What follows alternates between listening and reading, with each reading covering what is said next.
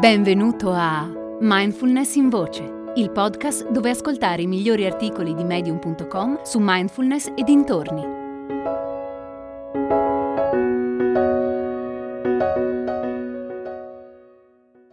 Il tempo della consapevolezza non è mai sprecato, di Robin Norman. Tana French è autrice di un libro intitolato I luoghi infedeli. Nel libro scrive nel corso della vita pochi momenti contano davvero. Di solito non li riconosci se non col senno di poi, molto tempo dopo che sono accaduti. Da bambina ero piuttosto seria. Mi ponevo domande impegnative tipo cosa significa che l'universo è infinito o come fanno i miliardi di cellule del nostro corpo a farci camminare, parlare, amare, odiare e fare figli.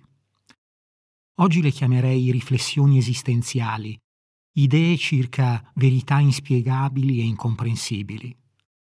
Ricordo la mia voglia di parlare di cose che a nessun altro interessavano. Mia madre, ogni volta che il semaforo rosso durava troppo tempo, si agitava. In verità qualsiasi tempo per lei era troppo. Quando le chiedevo cosa la agitasse così tanto, mi rispondeva che aveva fretta di sbrigare il prossimo impegno di arrivare dove doveva andare. Il disagio provocato in mia madre dal dover attendere mi ha fatto riflettere fin da bambina sul concetto di tempo. E ricordo che non ero affatto convinta che essere in un posto o in un altro potesse fare la differenza, finché ero presente e notavo ciò che accadeva dentro e fuori di me, comunque non stavo sprecando tempo.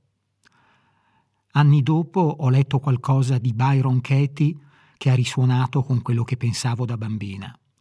Nel suo libro Amare ciò che è, Byron spiegava che facciamo tre cose nella vita. Stiamo seduti, stiamo in piedi, stiamo sdraiati. La qualità della nostra vita è determinata da quanto riusciamo ad essere presenti in ciascuna di quelle posture. Quello che Byron intendeva dire era che non importa che tu sia in un posto o in un altro, seduto su una sedia di lusso o da quattro soldi, rossa o blu. Finché sei presente, non stai sprecando tempo, anche se non sei a tuo agio. Dal momento che la vita è una serie di esperienze che possono essere piacevoli, spiacevoli o neutre, se in ogni momento riusciamo ad essere presenti e consapevoli, stiamo tirando fuori il massimo, quando ho iniziato a meditare, quell'idea si è concretizzata. La meditazione di consapevolezza non è qualcosa che devi necessariamente fare seduto a terra, con le gambe incrociate e gli occhi chiusi. Puoi farla in qualsiasi momento, ovunque e in qualsiasi situazione. Puoi farla mentre aspetti il verde al semaforo, mentre sei in coda in un negozio, mentre lavi i piatti o mentre ti rotoli sul pavimento con un bimbo di 5 anni. Un libro interessante di Rick Fields, uscito negli anni Ottanta, è Tagliare la legna, trasportare l'acqua.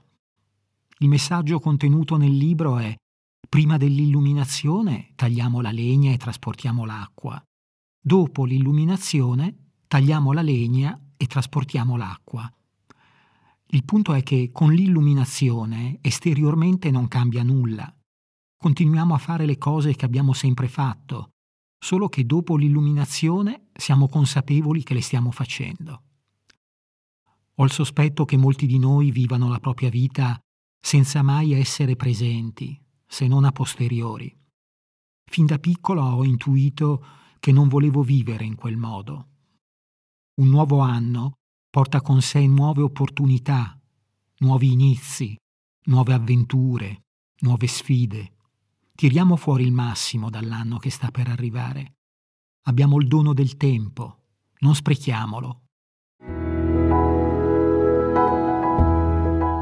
Hai ascoltato Mindfulness in Voce, il podcast di Mindfulness Bergamo www.mindfulnessbergamo.net